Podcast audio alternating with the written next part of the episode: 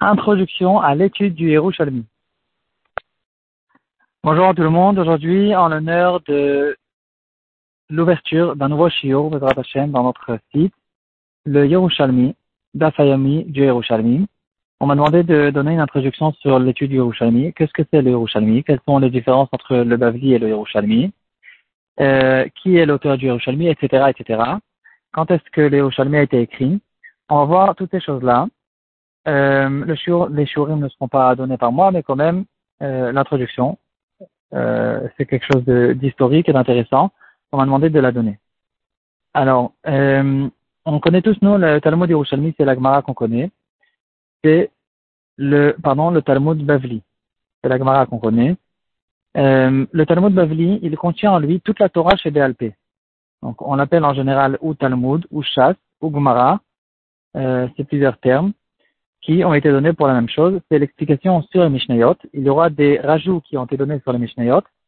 Et hum, tout ça, ça été donné dans la période des Amoraïm. On va voir tout de suite quand, est-ce que c'était cette période. Et dans la même période, plus ou moins, il y a eu deux Gemarot qui ont été rédigés. La Gemara de Bavel, donc euh, l'Irak d'aujourd'hui, et la Gemara qui a été faite en Eretz Israël, qu'on appelle le Talmud Yerushalmi. On va voir pourquoi on a l'habitude plutôt d'étudier le Talmud Bavli et moins le Talmud Yerushalmi. Mais on va voir quand même qu'il y a une grande importance, surtout dans notre temps, d'étudier aussi cette partie de la Torah qui est une des, bases de la Torah chez Balpé. Et donc, pour voir un petit peu les différences entre le Talmud Bavli et le Talmud Yerushalmi, on va donner quelques données, quelques références à propos du Talmud Bavli, comme ça, ça va nous mettre en relief les, les différences. Alors, qu'est-ce que c'est le Talmud Bavli? Le Talmud Bavli, c'est la Gemara qu'on connaît tous, qui a été rédigée en, à Bavel, donc, comme on vient de voir, le Talmud, le Talmud Bavli, c'est en fait le résumé plus ou moins de toute la Torah chez BLP. C'est la base sur laquelle se sont basés plus tard les Rishonim et plus tard les Achronim, les Poskim.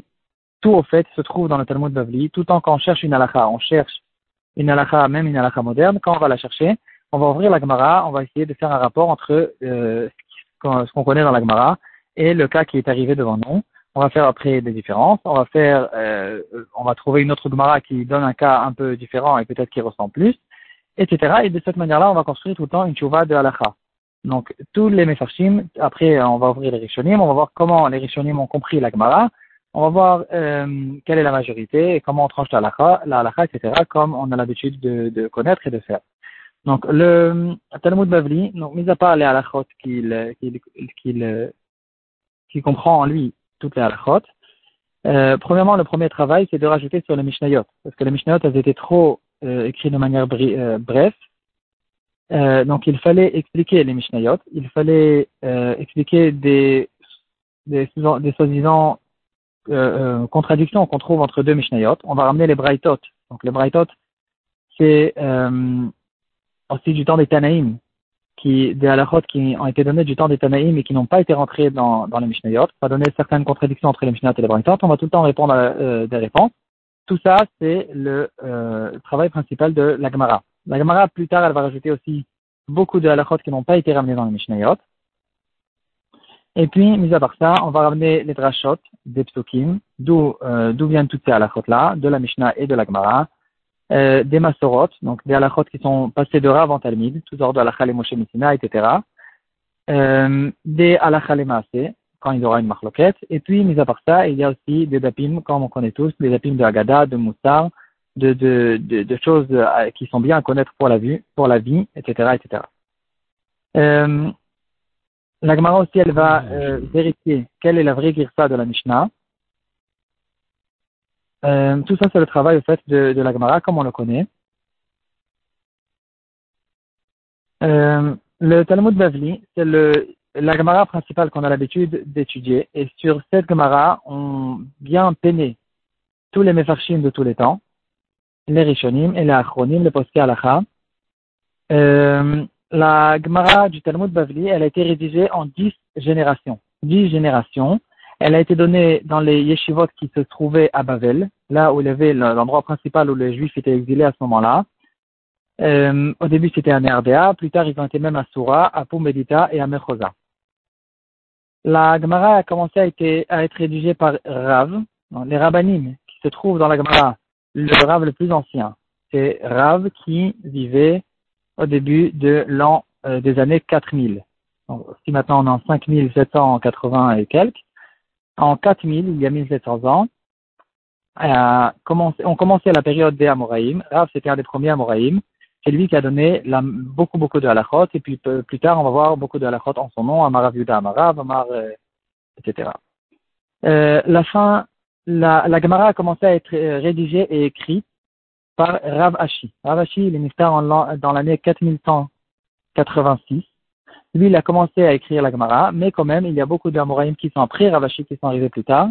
Et Ravina, le deuxième Ravina, parce qu'il y en avait deux, il a fini, il a fermé, il a closé le, tout le travail de la Gemara du Talmud Bavli euh, dans l'année 4260, euh, donc à peu près 100 ans plus tard, après Ravashi. Donc tout ça, c'était une période de 10 générations qui a duré euh, à peu près 300 ans. Le Talmud Bavli, il a été fermé, donc il a fini d'être rédigé plus tard, après le Talmud Yerushalmi, et c'est la raison pour laquelle, en général, l'alakha sera comme le Talmud Bavli. Donc, quand il y a une marloquette entre le Talmud Bavli et le Talmud Yerushalmi, on va trancher l'alakha comme le Talmud Bavli, parce qu'on a une règle générale qui dira que quelqu'un qui est arrivé plus tard, il est bien sûr dans la même période, un Mora ne pourra pas jamais être Rolex sur un Tana, euh, un Rishon ne peut pas être Rolex sur un Mora, ou un Rabbanan Savorae, euh, si c'est quand même c'est considéré comme la même génération, alors euh, celui qui arrivera plus tard, qui a vu tous les avis et qui a décidé de trancher la lacha d'une certaine manière, en général, la lacha sera comme lui. Donc, puisque le Talmud Bavli, il, était, il, est, il a été fermé beaucoup plus tard, bien après le Talmud Yerushalmi, comme on va le voir tout de suite, la lacha sera en général comme le Talmud Bavli, mais quand même, dans certains cas, on tranchera la lacha comme le Talmud Yerushalmi, par exemple. S'il y a une marloquette dans le Talmud Bavli qu'on ne sait pas comment trancher, alors on va trancher comme le Talmud Yerushalmi, si là-bas il n'y a pas de marloquette. Ou bien s'il y a une, raison spéciale, de temps en temps on peut trouver par exemple dans le Yun, euh, le Rambam qui tranche une halakha pas comme la Gemara, et tout le monde demande pourquoi il ne tranche pas la comme la Gemara, et puis après il y a quelqu'un qui dit, mais regardez, c'est le Yerushalmi qui dit comme, ça, comme il dit le Rambam, et puis on essaie d'expliquer pourquoi le Rambam tranche la comme le Yerushalmi, pas comme le Bavli, et on ramène une troisième Gemara, que dans cette euh, Gemara, on dira qu'il y a une marloquette là-dessus, etc., etc., tout ce, tout ce qu'on a l'habitude de faire dans le Yun. Dans le Talmud Bavli, on a 36 Mastertops. Euh, donc, on a le Seder Moed en entier, Nashim, Nezikim, Kodshim en entier. Donc, les quatre Sedarim du milieu, ils sont en entier. Dans le Seder Zraim, on n'a que Masechet Vachot. Dans le Seder Taharot, on n'a que Masechet Nida. On a dans le Talmud Bavli 2400, 2700 pardon, 2767 dapim. Euh, la, la, répartition de ces dapim, c'est une répartition qui est très ancienne. On peut retrouver déjà, par exemple, dans le BTCF il y a 500 ans, qui ramène, euh, quand il ramène une référence, il va dire Ayen Masechet, euh, je sais pas, Gitin, Daf, Ain Gimel, par exemple. Allez, il appelle ça Allez Ain Gimel, la feuille Ain Gimel. Euh, malgré que la, la, l'édition de la Gemara a été beaucoup plus tard, mais quand même la répartition des dapim elle est très ancienne. Donc le premier mot et le dernier mot de chaque daf, et puis plus tard, il y a eu les éditions qui ont été faites. L'édition principale qu'on connaît aujourd'hui, c'est euh, celle qu'on a l'habitude tous d'étudier, c'est euh, le chasse Vilna. Comme il a été fait à Vilna il y a 200 ans à peu près, ou peut-être plus, 250 ans, il y avait un autre chasse qui, euh, qui a été rédigé, qui a été imprimé dans la même période, mais euh, aujourd'hui on, plus, on ne le connaît plus. Quoi. C'est que ceux qui recherchent les Girsaot qui connaissent ce, ce, ce deuxième chasse.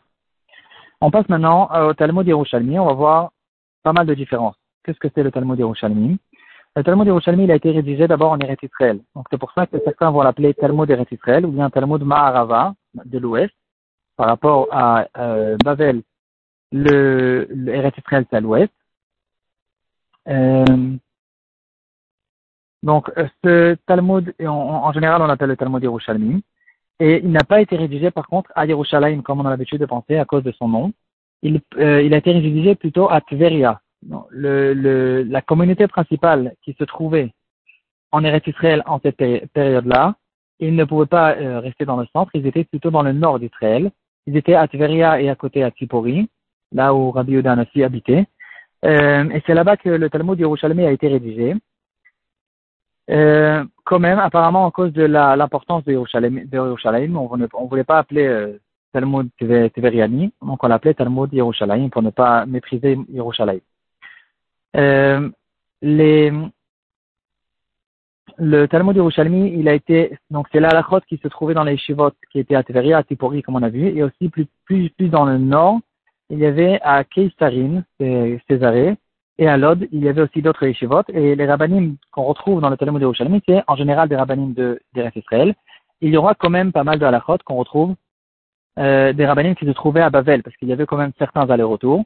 Donc on va retrouver des Amoraïm qui étaient de Bavel, et, aussi le contraire, dans le Talmud de euh, Bavli, dans notre Talmud, on peut retrouver plusieurs rabbinim, comme Rabbi Yochanan ou d'autres, qui euh, étaient des, des rabbinim en fait d'Eretz Israël.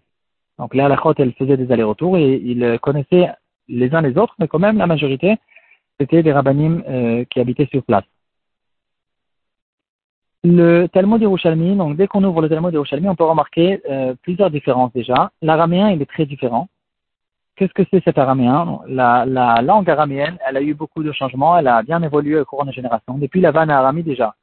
Euh, la vanne, il parlait araméen. On retrouve dans la Torah Yegar Saaduta, c'est des mots qui ont été écrits en araméen et qui ont été dits par la vanne aramie cette euh, langue, comme en fait, comme toutes les langues, il y a euh, des changements au courant des générations et il y a des changements dans les endroits aussi. Donc il y a l'araméen qu'on connaît dans notre Gemara, le Talmud Bavli. L'araméen du Talmud Yerushalmi, il est différent. il y a l'araméen du Zohar qui est encore une autre une autre sorte d'araméen avec d'autres des nuances. C'est la même langue avec d'autres nuances, comme on connaît par exemple aujourd'hui avec l'anglais. Il y a l'anglais anglais et l'anglais américain. Il y a le français français, le français canadien, etc. C'est la même langue, mais quand même des nuances.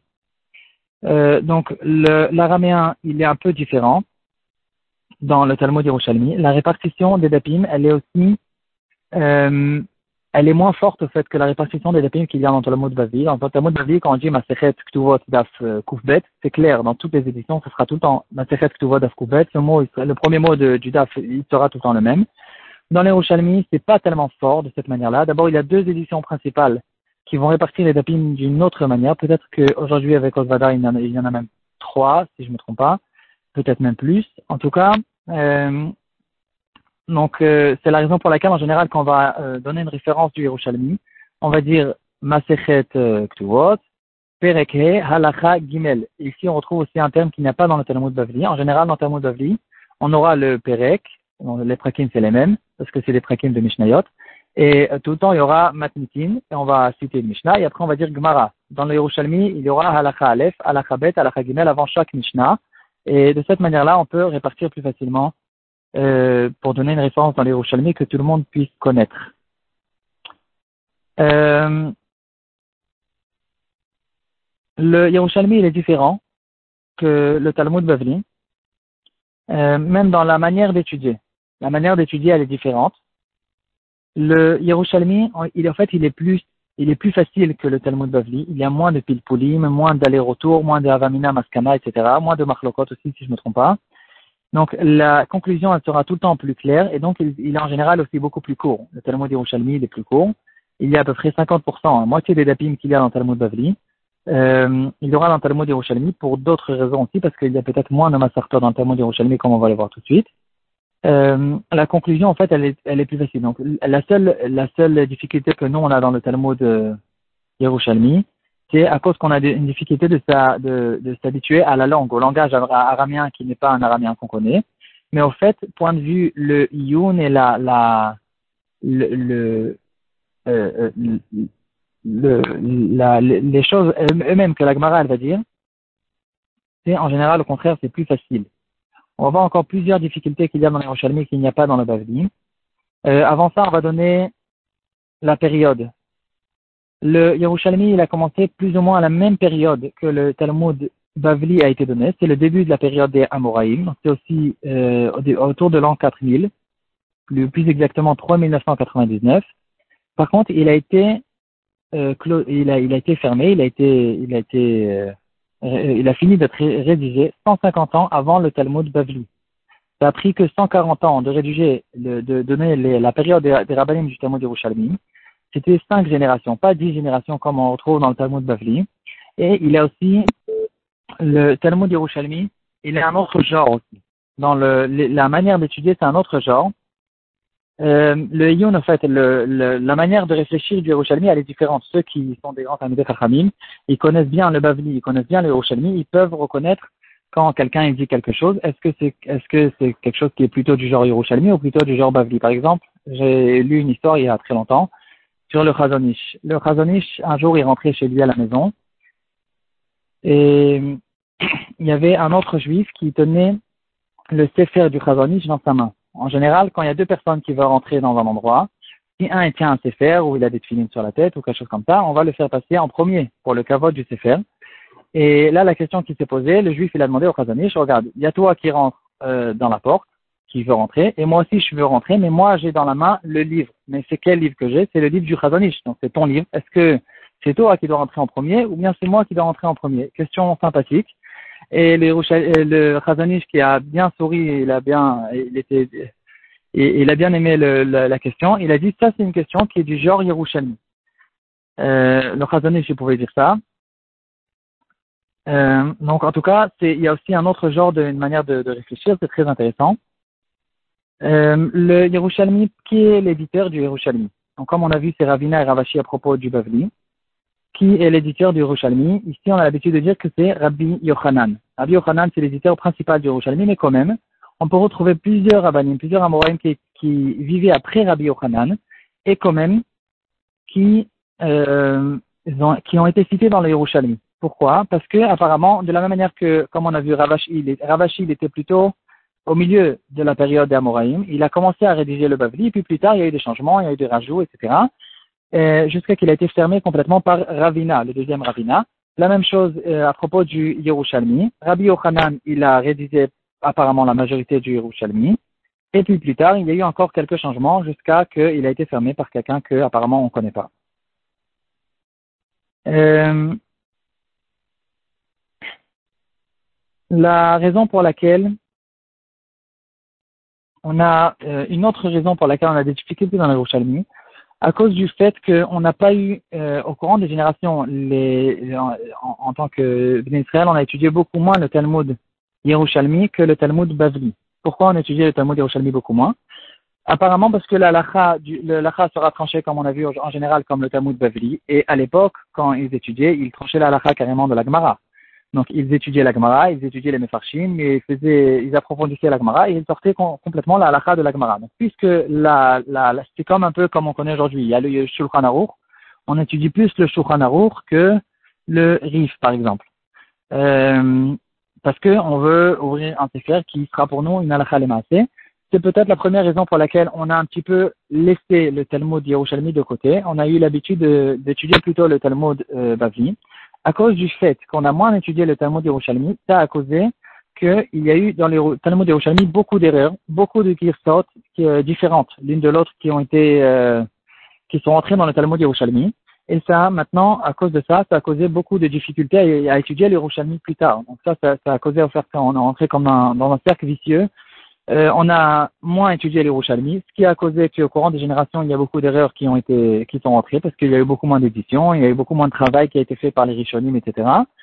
Et puis, plus tard, c'est devenu maintenant un faire qui est beaucoup plus difficile à étudier, justement à cause du fait qu'il y a beaucoup de girsot. Comme ça, il va nous dire le shoot euh, dans le Ramban.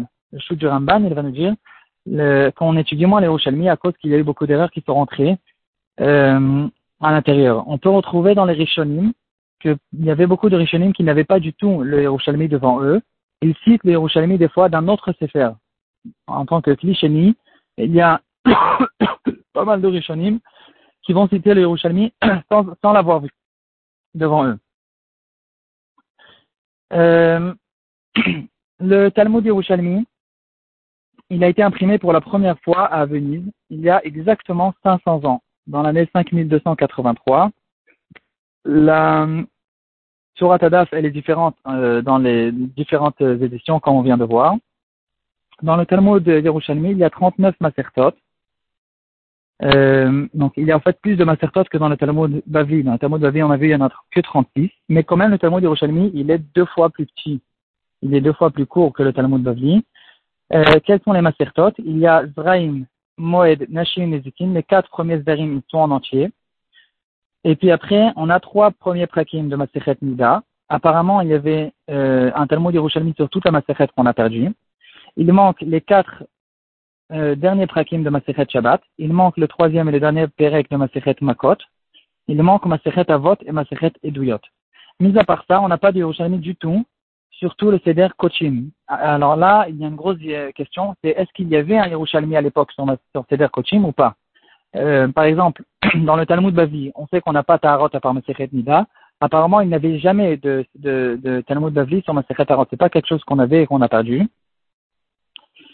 Euh, il y a plusieurs preuves là-dessus. Par contre, à propos du Kochim, du, du Yerushalmi Kochim, il y a une certaine référence dans le Rambam, dans l'introduction du Pirush Mishnayot, il va nous dire il y a dans le, dans le Talmud cinq zarim. Donc on a les cinq premiers zarim, Vraim, Moed, Nashim, Nezikim et Kodashim. Et Taharot, dira le Rambam, on a ni Bavli, ni Yerushalmi sur Seder Taharot, on a que Masechet Nida. Euh, ce qui euh, a causé, ce qui, en fait, cette chose-là, ce Rambam, on dirait que le Rambam, il savait, il l'avait devant lui, ou bien au moins, il savait que le, le Talmud Yerushalmi sur Kochim existait. Et par contre, on ne le connaît pas jusqu'à aujourd'hui. Il y a eu un épisode intéressant qui s'est passé il y a à peu près 100 ans. Il y a un juif qui habitait en Europe de l'Est. Euh, il s'appelait Shlomo Yehuda Friedlander. Il, euh, il est venu d'un autre endroit, il s'est déguisé. Il, euh, s'est nommé d'un autre nom, un nom Sfarad, Al-Ghazi, je pense, si je ne me trompe pas. Et il est arrivé devant les rabbinim, il a dit, j'ai des écrits sur le Talmud euh, Yerushalmi, le, sur Kochim, le Talmud Yerushalmi, je l'ai trouvé au fin fond de l'Ouzbékistan ou d'un endroit du genre. J'étais là-bas dans un village, il y a quelqu'un qui m'a donné ces écrits qui sont très anciens. Et euh, à ma grande stupéfaction, j'ai vu que c'était le Talmud Yerushalmi sur Kochim. Il a commencé, il est venu avec euh, des feuilles imprimées. Il les a déjà imprimées, il a écrit même un rouge dessus. Et c'était la grande joie dans tout le monde des Yeshivot, et tout le monde commençait à faire des chabourot sur ce Talmud Yerushalmi, et d'après ce Yerushalmi, cette question, elle est résolue, etc. Et pendant plusieurs années, c'était euh, tout le monde était sûr qu'on a trouvé le Talmud Yerushalmi. Et c'était bien sûr euh, un signe que le Mashiach va arriver, surtout c'est vers Kochim, etc. Il y avait beaucoup de parlottes là-dessus, jusqu'à qu'il y a certains rabbinimes qui ont commencé à dire qu'il y a pas mal de choses bizarres à l'intérieur. Euh, et ils ont commencé à croire que toute cette histoire du Yerushalmi Kochim, il est complètement falsifié. C'est pas quelque chose qui est vrai. Euh, il y avait un gros, une grosse question dans les rabbinim le, ce Friedlander, il a réussi quand même à avoir des askamot. Euh, J'ai vu par exemple l'askamot dans la deuxième euh, édition qu'il a écrit, ou le deuxième tome qu'il a sorti. Il a des askamot de grands rabbinim qu'on connaît tous, euh, qui se sont trompés aussi, qui pensaient que ce Yerushalmi, c'était un vrai Yerushalmi. Et quand même, la majorité des rabbinim ont compris, ils ont vu que c'est pas vrai. C'est un Yerushalmi qui est inventé par cette personne-là, qui était apparemment quand même quelqu'un de très très intelligent, qui a réussi à faire quelque chose comme ça.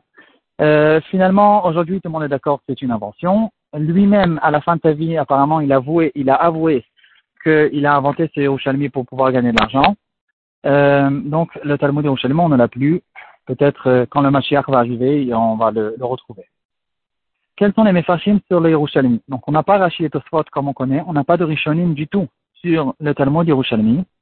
Les Mefarshim principaux, c'est le Pnei Moshe et le Maria Panim. Ces deux-là, ont été rédigés par Rav Moshe Margaliot, Margalit, pardon, Rav Moshe Margalit il y a 250 ans à peu près. Il est Nifta il y a 250 ans. Le Pnei Moshe c'est comme Rashi, c'est le Pshat Pashut. Le Maria Panim c'est comme Tosfot.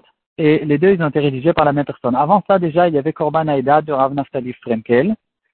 Euh, c'est aussi un rouge très important sur le Yerushalmi. Dans notre temps, on a notre maître Raphaël Kanevski qui a fait un gros travail aussi sur le Yerushalmi il a en fait euh, essayé de, de, résoudre tous les problèmes, toutes les difficultés qu'on a dans notre génération d'étudier le Yerushalmi. Il y a d'abord, euh, bon, il y a premièrement l'araméen, d'accord, c'est quelque chose à expliquer. Donc il faut expliquer l'araméen, c'est le pshat tashut. Il y a maintenant le gros problème des girsaot. Comme on a vu, il y a beaucoup de girsaot et de différentes euh, euh, des différences entre les entre les, les éditions du Yerushalmi. Et il faut essayer de comprendre et de, de donner un mahalach, en fait, qui est logique et qui qu'on comprend bien euh, quelle est la question de la Gemara, quelle est la réponse de la Gemara, et des fois ça s'arrange pas entre les Girsot, et ici il faut quelqu'un qui est très très grand comme Raphaël Kenefti qui pouvait faire une chose comme celle-là, qu'est-ce qu'il a fait? Il a dit regarde, dans la question il faut prendre tel et tel Girsa, euh, et c'est comme ça que c'est logique. Dans la réponse par contre, on peut pas rester avec cette Girsa, on va donner une autre Girsa. Et donc il va, il va jongler comme ça entre les Girsot pour donner tout un Mahalar, tout un, une, une, une, ligne de pensée qui sera plus ou moins logique dans les Yerushalmi. C'est en fait le gros travail, la grosse difficulté qu'on avait dans Yerushalmi, c'était exactement ça. Et il a écrit comme ça un, un pirouge sur les qui plus tard est rentré dans le, euh, le de Osvada, Aujourd'hui, on n'a plus du tout de problème. Baruch Hashem, on a le même de Schottenstein qui va nous expliquer mot à mot. On a pratiquement plus de travail à faire. Il ne nous reste plus qu'à ouvrir le et commencer à étudier. Euh, il y aura aussi quelque chose qui est très spécial dans les Yerushalmi, qu'on ne connaît pas dans le Bavli. C'est justement à cause de ces, ce problème des Griftaot. On peut retrouver que les, les ils ont les Piroshim très très différents, très loin les uns des autres. En général, quand on retrouve par exemple une marloquette entre Rachid et Tosfot, alors c'est deux explications qui sont euh, plus ou moins proches. On sait quel est le sujet, quel est le titre de la Sudia, et maintenant on a une question spécifique à propos de telle et telle chose. Quelle est exactement la réponse de la Gemara Est-ce que c'est comme ceci ou comme cela? C'est plus ou moins, ça ressemble. C'est quelque chose qui est plus ou moins proche. Dans les Rochalmi, on peut retrouver dans les Pirushim, dans les, peu de Mefarshim qu'il y a, des euh, explications qui sont tellement loin d'une de l'autre qu'on dirait que en fait chacun il parle d'une autre sugia carrément. C'est quelque chose aussi, euh, ça fait partie des, travaux qu'on a à faire dans l'étude de Yerushalmi. Le Rambam, il a fait un sur euh, un résumé du Yerushalmi, comme ce qu'il a fait le Rif sur le Bavli. Je ne sais pas si on le connaît aujourd'hui. En tout cas, apparemment, il y a un, résumé du Rambam qui va nous extraire toutes les halakhot, euh, les maasés qui ressortent du Yerushalmi. Et euh, donc, comme on a dit le Rouchalmi, on n'avait pas l'habitude au courant de génération d'étudier, mais quand même dans notre génération, il y a 43 ans, il y a une nouvelle takana qui a été faite par l'ancien de Montmigour. Et lui, il a dit que pour euh, approcher la Géoula, il faut revenir à cette étude, revenir à l'étude du Rouchalmi. c'est une étude à cause du fait qu'il y a moins de, de, personnes qui étudient. Au contraire, ceux qui vont étudier les Rouchalmi, ils vont recevoir un salaire qui est encore beaucoup plus grand. Et donc, il faut revenir à cette étude du Rouchalmi. Il a même instauré un nouveau Dasayomi dans les Rouchalmi qu'on finit tous les trois ans et demi. Trois ans et demi, on finit le Dasayomi du Rouchalmi parce que, comme on a vu, il y a beaucoup moins de euh, que le Basi. Euh, Est-ce qu'il y a aujourd'hui des écrits du Talmud euh, Bavli et Yerushalmi. Alors, euh, apparemment, il reste pratiquement rien. Je pense qu'il, euh, tel que j'ai vu, tel que j'ai réussi à vérifier, il reste un seul Ktaviad de toute la Gemara entière, du, du Talmud Bavli et du Talmud Yerushalmi. Tous les autres Ktaviad, ils sont très partiels. Euh, il n'y a que certaines macertotes, certaines parties. Tout ça, c'est à cause de la de la de, de, des xérotes qu'ont fait les chrétiens sur la Gemara, déjà dans les temps de dans le Moyen Âge, il faisait beaucoup d'exérotes. Il savait que le centre, le, secret du Glal Israël, c'était la Torah chez Béalpé, l'étude de la Torah et l'approfondissement de la Torah. Et donc, euh, en comprenant ça, ils ont dit de, en comprenant ça, ils ont dit de brûler les Gemarotes, comme on connaît tous euh, plus ou moins les histoires. Euh, ils ont fait à plusieurs reprises, ils ont euh, fait des grandes, des grands, des grands, ils ont brûlé en fait les Gemarotes. Ils ont interdit d'étudier la Gemara. Et puis plus tard, dans les générations plus tard, ils ont euh, rentré quelqu'un dans l'impression de la Gemara pour faire des changements, pour euh, ne pas mettre euh, certaines choses qui leur paraissaient un peu contre l'égoïme, etc. Donc à cause de ça, on trouve aussi pas mal de changements aussi dans notre Gemara. pour finir, on va ramener un Zohar. Il y a un Zohar qui dit Vehaor, donc quand, quand on retrouve la lumière qu'Hachem a créée le premier jour de la création, il y a la question que tout le monde connaît. Pourtant, le soleil a été créé que le quatrième jour. Euh, quelle était cette lumière du premier jour? Alors Rachid va nous dire c'était une lumière spirituelle très très grande, très forte, que Hachem a vu que les Réchaïm ne pouvaient pas utiliser cette lumière. Euh, donc Hachem, il a gardé, il a caché cette lumière pour les tzadikim dans le Olamaba. Et plus tard, les Mefashim, le Gaon euh, si je ne me trompe pas, il dit où Hachem, où les tzadikim retrouvent cette lumière de Roi HaKodesh, cette lumière spirituelle, il le retrouve dans la Torah. Et là, on en arrive à, au Zohar qui dira Vehaor et la lumière que Hachem il a créée le premier jour. Zé Talmud Yerushalmi, c'est le Talmud de Yerushalayim parce que c'est un Talmud qui est très très important, très kadosh, très éclairé et plus clair encore que le Talmud Bavli. Voilà, alors Be'atzlacha et à très bientôt.